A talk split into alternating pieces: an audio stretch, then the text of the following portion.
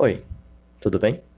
Sejam bem-vindos ao quarto episódio do Monólogo Podcast, esse papo semanal que eu tô tentando fazer comigo mesmo e com quem quiser ouvir. Muito obrigado se você estiver ouvindo, aliás. E o papo de hoje é sobre sono, ou por que sentimos sono. Assim, não é muito por que sentimos sono, porque eu nunca respondo nenhuma pergunta nesse podcast. Ele é muito mais um lugar pra eu gerar dúvidas do que pra eu trazer respostas, mas tudo bem. Mas por que eu decidi falar de sono nessa semana?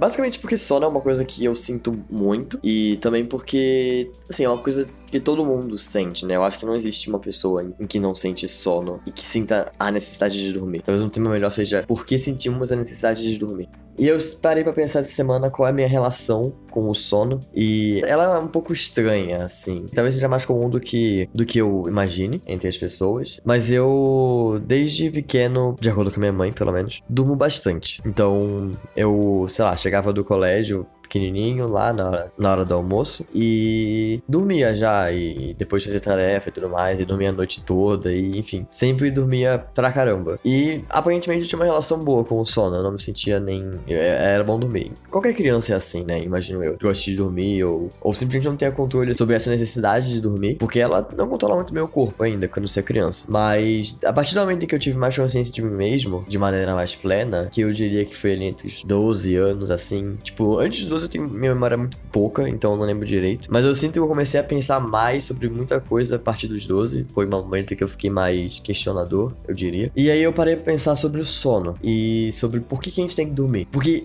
pra mim, a minha relação com dormir, ela sempre foi uma relação um pouco ruim. Principalmente na minha adolescência, que é o momento em que eu lembro mais, assim. Porque eu via o sono e eu via dormir como uma grande perda de tempo. De verdade, uma grandíssima perda de tempo. Eu dormia, claro, mas eu sempre dormia o mínimo possível pra ficar, tipo, bem. Às vezes até um pouco menos. E tentava ficar o máximo possível acordado e aproveitar o dia. Porque pra mim é como se fosse o seguinte. Eu tenho 24 horas do dia pra aproveitar. Se eu passar 8 horas desse dia dormindo, eu perdi um terço do meu dia inteiro de proveito. Então, entre coisas que eu poderia ter feito durante o dia, tipo estudar ou coisas na época que era tarefa de casa e coisas assim, eu queria ter mais tempo pra fazer outras coisas também, tipo desenhar, ver TV e coisas assim. Então, sair pra brincar. Então era um pouco de decepção, assim, tipo, principalmente fim de semana, mas dia de semana também.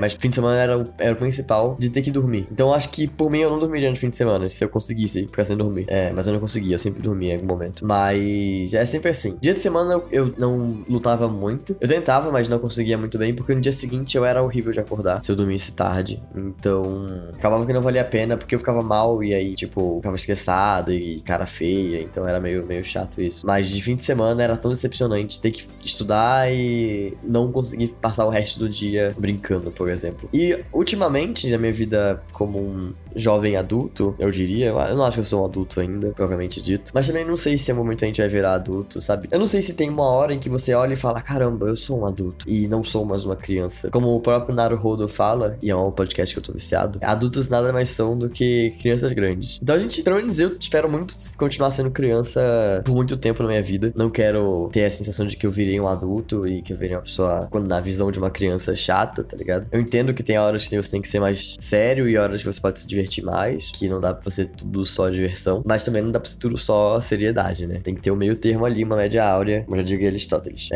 Mas voltando, ultimamente, eu, nessa minha vida mais adulta, tenho tido uma relação até que boa com o sono. Eu meio que aceitei que eu preciso dormir e tentei definir um horário pra eu dormir, mais do que um horário pra eu acordar. Então eu tento dormir todo dia, no máximo meia-noite, talvez passei um pouquinho ali, meia-noite e meia, mas nada muito além disso. E aí eu acordo na hora que meu corpo quiser acordar, não coloco nem muitos alarmes, eu coloco um alarme que é o limite que eu tenho que acordar. Então, como eu começo a trabalhar de 9 dia de semana, eu acordo no máximo 8h30, eu poder me trocar, uma coisinha, mas quase sempre eu acordo antes disso. Eu geralmente ouço o despertador já acordado e só desligo ele, acabo que eu nem preciso utilizá-lo. Eu costumo acordar umas 6h30 por aí, e eu percebi pessoalmente que desde o momento que eu comecei a ter uma rotina de sono mais bem definida, eu tenho ficado melhor. Às vezes quando eu quebro essa rotina, eu sinto que que eu não fico tão bem assim, que dá uma quebrada no meu organismo ali, eu fico um pouco mais cansado do que o normal. Então eu acho que a rotina de sono pra mim é uma rotina que virou muito importante, mais até do que as rotinas da casa, que eu tô começando a definir e tudo mais, adaptando pra ficar de acordo com coisas que eu gosto de fazer. E aí eu comecei a me perguntar, depois de analisar essas minhas situações em diferentes idades, por que a gente sente sono? Por que a gente precisa dormir todo dia? Por que a gente não só... Não sei,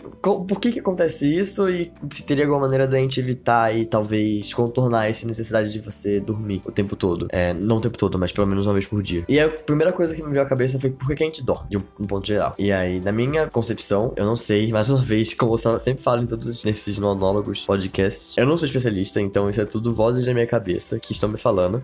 Eu não sou esquizofrênico também, aliás, vale ressaltar. Mas o que me vem à cabeça primeiro, quando eu penso em dormir, é descansar a mente e organizar os pensamentos. Então, eu vejo como se a gente precisasse toda vez, por dia, né, num período de 24 horas no máximo aí, idealmente. Claro que dá pra passar um pouco, mas idealmente 24 horas. Descansar a mente pra ela poder rebobinar mesmo, assim. Ela despegar tudo que eu pensei, tudo que eu vi, tudo que eu vivi e separar e falar, beleza, isso foi um dia. Agora vamos descansar a mente, descansar o corpo também. E a partir do momento que eu acordar amanhã é o próximo dia. Inclusive, isso é uma coisa interessante, porque pra mim, e imagino que pra muita gente, o dia não acaba meia-noite, exceto no Ano Novo e o Natal. São os únicos dias que o dia realmente acaba meia-noite. Mas... ou começa meia-noite, no caso. Mas... todos os outros dias da minha vida, se eu passo de meia-noite e tô acordado, eu ainda não tá no dia seguinte. O dia seguinte só começa quando eu durmo. Então, o dormir, pra mim, é uma separação fisiológica no tempo. Então, o tempo passou, o dia só passou quando eu durmo. Inclusive, dias que eu não durmo, que eu viro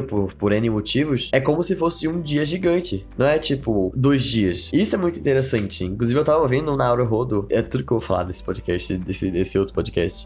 Mas vale muito a pena vocês ouvirem. Links estão na descrição de tudo que eu falar aqui, desse outro programa. Porque eles estavam falando sobre tempo e tudo mais. E aí, existe um mecanismo no nosso corpo em que é responsável por perceber o tempo. Basicamente, sim, tem algumas coisas no nosso corpo que fazem isso. Tem uma que faz a contagem do tempo, que é o famoso tic-tac, que a gente percebe passando de alguma maneira. Claro que a gente não para pra perceber, a gente não fica contando os tic-tacs, mas ele existe lá dentro. Se você para pra olhar, você fica meio que contando ele, de certa forma, vendo o tempo passar, quando você conta o tempo. Tem a outra parte que é a que faz, que mede se esse tempo, ele tá sendo rápido ou devagar, basicamente. Então a gente sente o tempo passar à nossa volta, e a gente não pode controlar isso, é um fator completamente externo, que não tem nenhum controle sobre a gente nunca, ele sempre vai passar. E se o tempo tá passando rápido ou devagar, é essa outra parte que eu imagino que seja do sistema nervoso, não me lembro agora de cabeça, que vai mensurar isso, que vai falar, ó, agora o tempo tá passando devagar, seja porque eu tô fazendo uma atividade rápida, uma atividade, desculpa, chata, ou tô no tédio, ou agora o tempo tá passando rápido, seja porque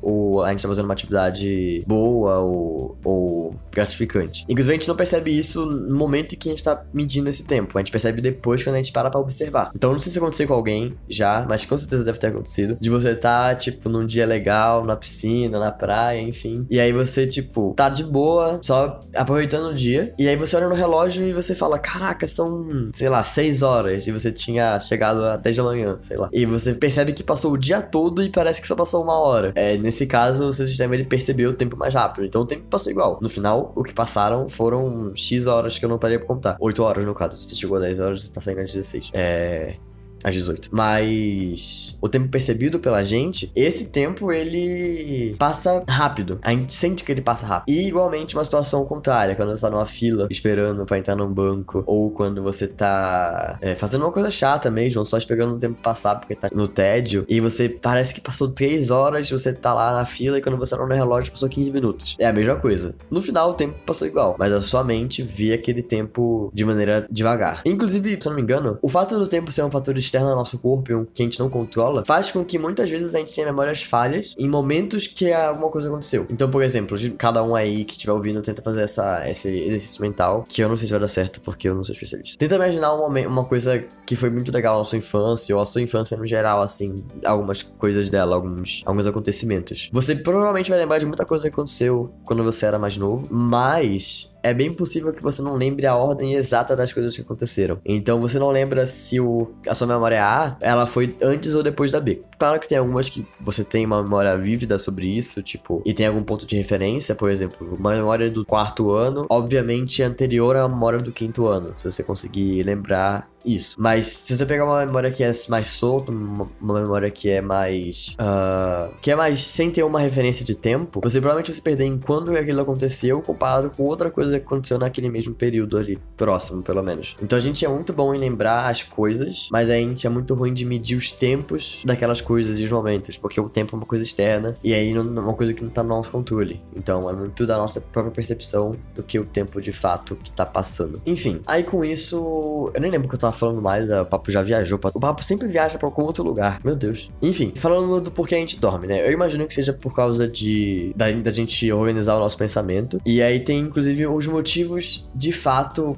Tem um motivo fisiológico por a gente dormir à noite, ficar com sono à noite também e tudo mais, que não é um motivo psicológico ou um motivo da nossa mente ficar mais calma ou de organizar os pensamentos, mas sim um motivo hormonal mesmo. Então, existe um hormônio chamado melatonina e nosso corpo, ele gera ele quando tá de noite, quando não tem a incidência de luz no nosso olho, na nossa visão, pra gente captar essa luz. Então, sempre que tiver de noite, a gente vai gerar essa melatonina, e se não tiver nenhum estímulo externo, óbvio, de luz e tudo mais. Basicamente, se você tá na frente de uma luz forte, do computador e tudo mais, principalmente se tem a luz azul, se eu não me engano, vai acabar produzindo menos melatonina, mas talvez produza ainda um pouco, não sei dizer, não sou especialista. A melatonina é o que fala pro nosso corpo que a gente tá em um ambiente escuro, e aí, imagino que por causa disso, o corpo, ela deu um sinal pro corpo começar a diminuir as funções, tentar diminuir a circulação, pra você ficar mais cansado e tudo mais, e pra você descansar. Não sei os motivos específicos disso, obviamente.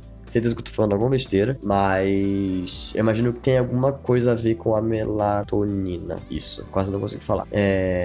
Então, o motivo da gente dormir é esse. Claro que também tem outras coisas. Quer dizer, não é esse, gente, eu não sei. Mas tem outras coisas também que eu já ouvi falar. Então, por exemplo, o nosso corpo, a gente tem, na realidade, 2 ciclos de sono que acontecem, que se dão na gente. Basicamente. O primeiro, se eu não me engano, acontece mais ou menos umas 10 horas da noite, e o segundo umas 3 horas da manhã, se eu não me engano. Alguma coisa assim. Inclusive, ou é 1 da manhã, acho. Acho que é 1 da manhã. Inclusive, isso acontece muito comigo. Normalmente, quando eu sinto sono, eu sinto mais ou menos já umas 10, umas 11. E aí, se eu não vou dormir nessa hora, se eu não cedo ao meu corpo, eu logo desperto, consigo ficar mais 1 ou 2 horas desperto na vigília, e depois eu volto a sentir sono, quando é mais ou menos 1 ou 2 da manhã de novo. E aí depois que eu ouvi isso eu vi no Netcast, eu fiquei, caramba, faz sentido, então, porque a partir do momento que você passa da primeira fase de sono, o seu corpo meio que desiste, então ele fala, beleza, então já que você não vai dormir, vamos ficar de boa, vamos retomar a atividade corpórea. E aí, quando chega mais perto da segunda fase do sono, o seu corpo tenta de novo fazer você dormir. Tenta de novo te dar os ambientes ali, a situação corpórea pra você conseguir dormir.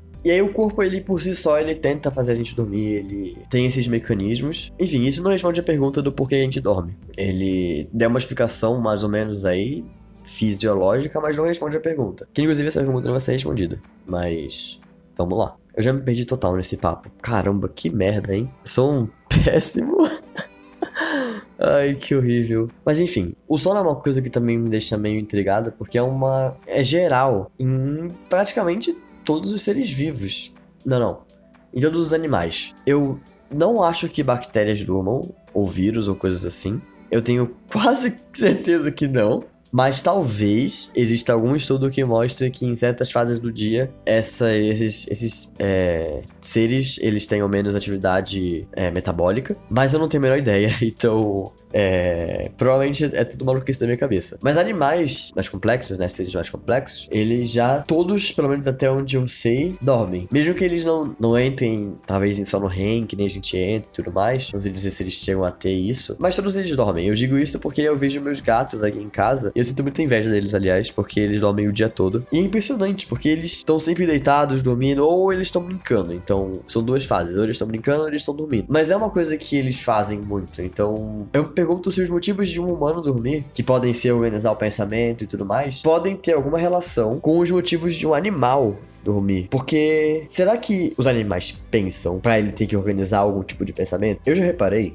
aqui, observando um pouco meus gatos, que eles têm um momento em que eles costumam dormir, que geralmente é à tarde, assim, mais ou menos ali depois do meio-dia, umas 2, assim. Eles seguem dormindo, mano, por algumas horas, até umas 6, quando eles começam a despertar, umas 4, dependendo do dia. Isso eu não vou falar com eles e estresso eles pra fazer carinho, e eles acordam mais cedo. E aí ficam brincando com alguma coisa que eu jogue pra eles brincarem. Mas eu reparei que os gatos, eles têm uma noção de tempo e eles têm algum tipo de rotina, de certa forma. Claro que talvez isso não seja pensado que nem a gente é, que nem pra gente normalmente é. Mas normalmente eles me pedem comida todo dia no mesmo horário. Eles vêm miar pra mim. Às vezes eu entendo que é porque o pote tá vazio. Mas às vezes o pote não tá tão vazio assim e eles já pedem, o que eu acho interessante. Então eu acho que eles têm essa noção de tempo. Mas ao mesmo tempo, eu fico em dúvida se eles têm pensamentos de fato, ou se eles não estão só reagindo a estímulos. Porque eu não imagino que os meus gatos, ou enfim, qualquer outro animal, pare pra olhar e pensar, nossa, que comida gostosa, ou nossa, que quentinho tá aqui. Óbvio que essas coisas, elas acontecem talvez naturalmente, né? Então, no momento que meu gato deita no sol, ele sente que tá quentinho, sente um sentimento bom, uma resposta boa do sistema, e fica ali ainda. Mas não é que ele tenha pensado isso, é só ele reagindo. Enquanto em nós humanos, eu acho que tem uma etapa a mais, que é o pensar, que é o entender o que tá acontecendo e associar isso a você.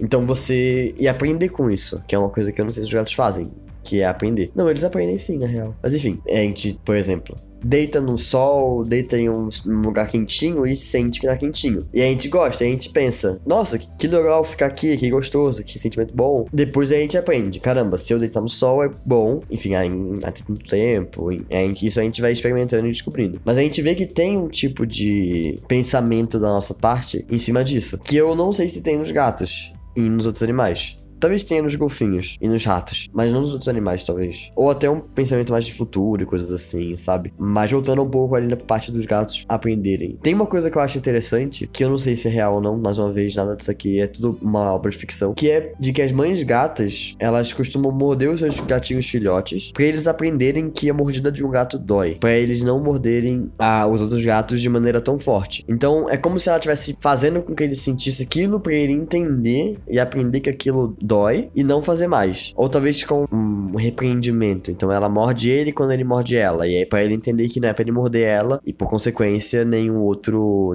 gato. É tão forte assim. Enfim, calma aí. Eu me perdi no que eu tava falando. Porque a gente tava indo numa linha reta. E eu bifurquei em um montão de caminhos. E eu não sei mais como voltar. Pera aí. Ah, lembrei. Não lembrei. Mas enfim.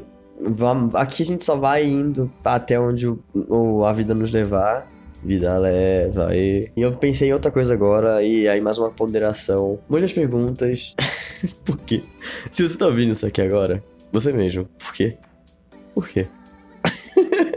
Enfim, uma coisa que eu nunca experimentei, e inclusive fico curioso pra entender o que é e como que funciona. Porque muitas pessoas que já tomaram anestesia e tudo mais, falam que o tempo que passa quando você tá anestesiado, não passa. Basicamente. Então, quando você dorme, você percebe o tempo passar. Você tem ainda o seu sistema ali processando esse tempo. Mas, pelo que dizem, isso não é um relato pessoal, porque eu nunca fiquei anestesiado. Não inteiramente. Acho que nunca fiquei anestesiado at all. Mas enfim. Quando você fica anestesiado, o sentimento que se tem é de que você teve um pulo de tempo, né? Um pulo de tempo entre o momento em que você começou a ficar anestesiado e o momento que você acorda. Então é como se o tempo não tivesse passado. Você só teve um borrão na sua mente e você começou a partir dali. Então tá aqui seguindo reto, teve um corte repentino pra um outro momento na sua vida.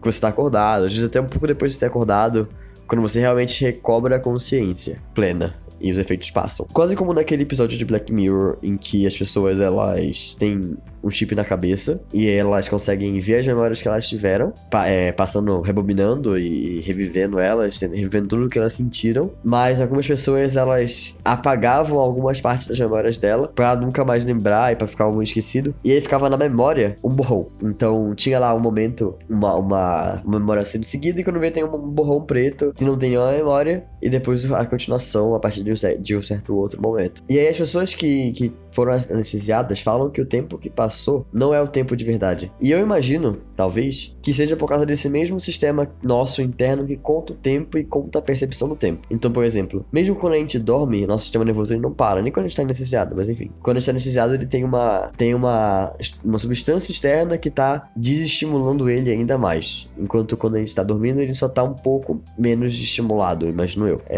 Então, quando a gente dorme, a gente ainda percebe o tempo passar, quando a gente acorda, obviamente, porque o nosso sistema nervoso está fazendo essa função pra gente. Enquanto quando a gente está anestesiado, a gente não sente isso porque a gente tá em um nível a menos de percepção cognitiva e sensorial. Falando palavras difíceis já parecia uma coisa séria. E aí o tempo meio que não passa e só volta a contar quando a gente recobra todas essas capacidades mentais e tudo mais. E aí é um pouco maluco você pensar nisso, sobre anestesias e tudo mais. Mas enfim, eu acho impressionante porque a gente dorme um terço da nossa vida. Então é muito tempo passar dormindo. É muito tempo mesmo. E o dormir ele tem até em questões até espirituais e religiosas, né? Tem motivos para você dormir de acordo com cada religião, tem uma conexão talvez com o divino também, dependendo da religião, quando você dorme. Então, é interessante como que a gente passa tanto tempo dormindo e como que a gente talvez entenda pouco disso. Eu, obviamente, entendo muito pouco, mas imagino que a ciência também não tenha tanto entendimento.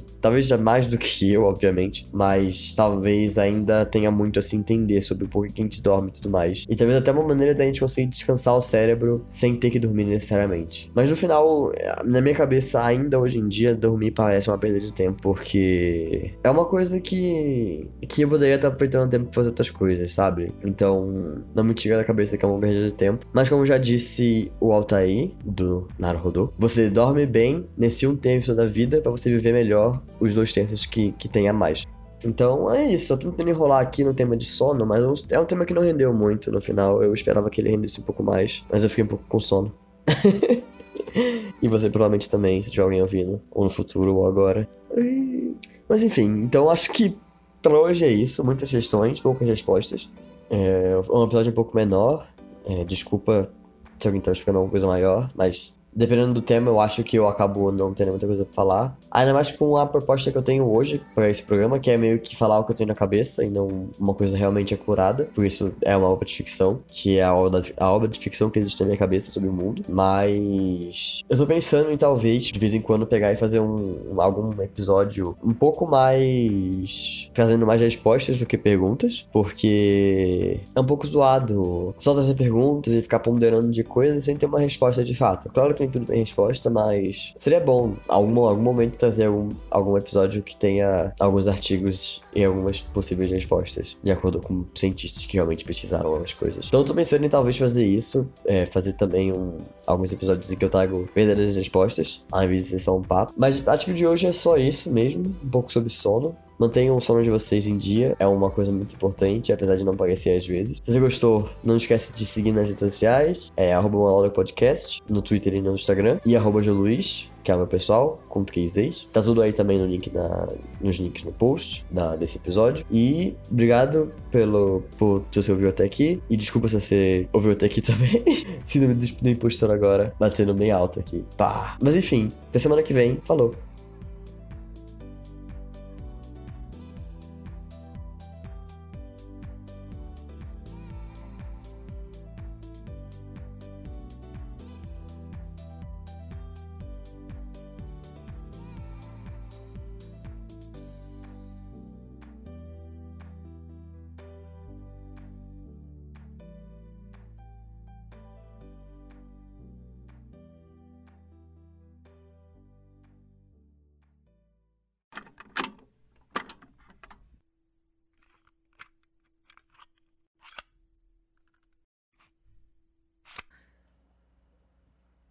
Esse podcast utilizou a música Good For You, do THBD. E utilizou a sons de fita cassete do canal do YouTube chamado All Sounds.